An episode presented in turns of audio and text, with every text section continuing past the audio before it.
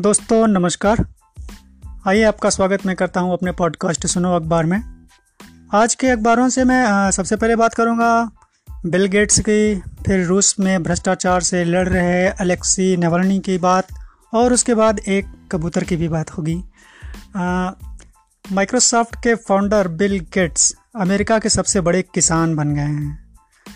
America के 18 राज्यों में कुल दो लाख बयालीस हज़ार एकड़ ज़मीन लेकर डेली मेल की लैंड रिपोर्ट 2020 में यह जानकारी सामने आई है। उसके मुताबिक गेट्स ने सिर्फ़ खेती योग्य ज़मीन में ही निवेश नहीं किया दूसरे तरह की ज़मीनें भी खरीदी हैं। इसमें 14,500 एकड़ हॉर्स हेवन हिल में भी खरीदी गई है जिसके लिए उन्होंने चुकाए हैं एक हज़ार दो सौ इक्यावन करोड़ रुपए। बता दें कि Bill and Melinda Gates Foundation ने 2008 में एक अहम ऐलान किया था जिसमें उन्होंने कहा था कि वे अफ्रीका और दुनिया के अन्य विकासशील देशों में छोटे किसानों को मदद के लिए दो हज़ार दो सौ अड़तीस करोड़ रुपए की सहायता दे रहे हैं। अमेरिका के बाद बात अब रूस की।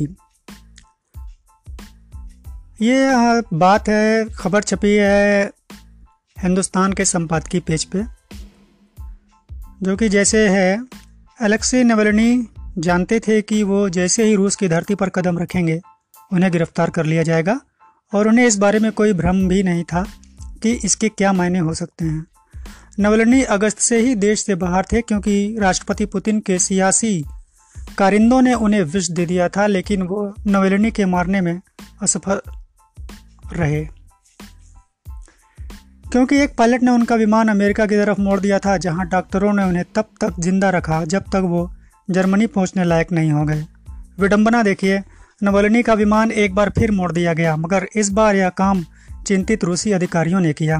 जिन्हें यह आशंका थी कि यदि नवलनी का विमान मास्को हवाई अड्डे पर उतरा तो वहाँ उनके स्वागत में भारी भीड़ उमड़ सकती है।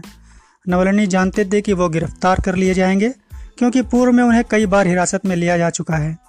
व्लादिमीर पुतिन एक ही रास्ता जानते हैं और वह है दमन का, लेकिन उन्हें यह भी सीख मिल रही है कि सोशल मीडिया के दौर में मनगढ़ंत आरोपों पर की जाने वाली हर गिरफ्तारी नवलनी का समर्थन आधार बढ़ा देती है।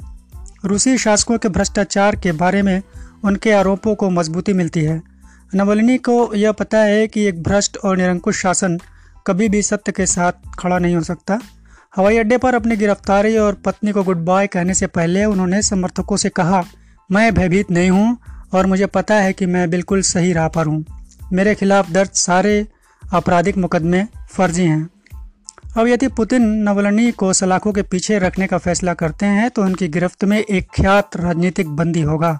और यदि पुतिन नवलनी को रिहा करते हैं तो उन्हें इससे अपने कारिंदों और समर्थकों में वह कमज़ोर पड़ते दिखेंगे।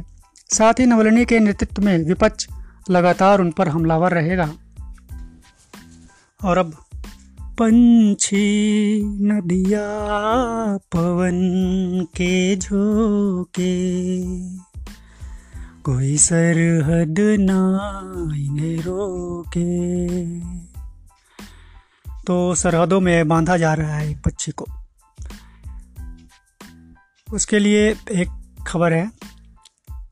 हम तो यही सुनते आए हैं कि पंछियों का कोई देश नहीं होता, पर महामारी के इस दौर में उनसे यह आज़ादी भी छीन ली है। घटना हाल ही की है जब एक सफ़ेद कबूतर की नागरिकता के सवाल पर ऑस्ट्रेलिया और अमेरिका के बीच विवाद छिड़ गया है। हुआ यह है कि हज़ारों किलोमीटर की यात्रा करके यह कबूतर 26 दिसंबर को अमेरिका से ऑस्ट्रेलिया पहुँच गया। उसके पैर में बंधे नीले पट्टे को आधार, पट्टे के आधार पर कि यह वही कबूतर है जो अक्टूबर में आयोजित कबूतरों की रेस में भाग निकला। ऑस्ट्रेलिया सरकार ने अपने देश के लिए जैविक खतरा मानकर उसे मारने का फैसला किया। इस निर्णय का विरोध करते हुए अमेरिका के पिजन यूनियन ने दावा किया है कि यह कबूतर रेस से भागे हुए कबूतर से अलग है और उसके पैर में बंधा पट्टा नकली है। उधर कबूतर की जान बचाने वाले मेलबर्न निवासी केविन सेलिबर्ड ने दोनों सरकारों से मार्मिक अपील की है कि इसे मारने की बजाय इसे मालिक को सौंप दिया जाए। कबूतर का भविष्य क्या होगा, पता नहीं, लेकिन हम दुआ करेंगे कि मनुष्यों की तरह सरहदों में बाँध कर किसी परिंदे से उसका आसमान न छीना जाए। तो दोस्तों, आज के पॉडकास्ट में इतना ही। अगले पॉडकास्ट में फिर मिलता हूँ। तब तक के लिए गुड बाय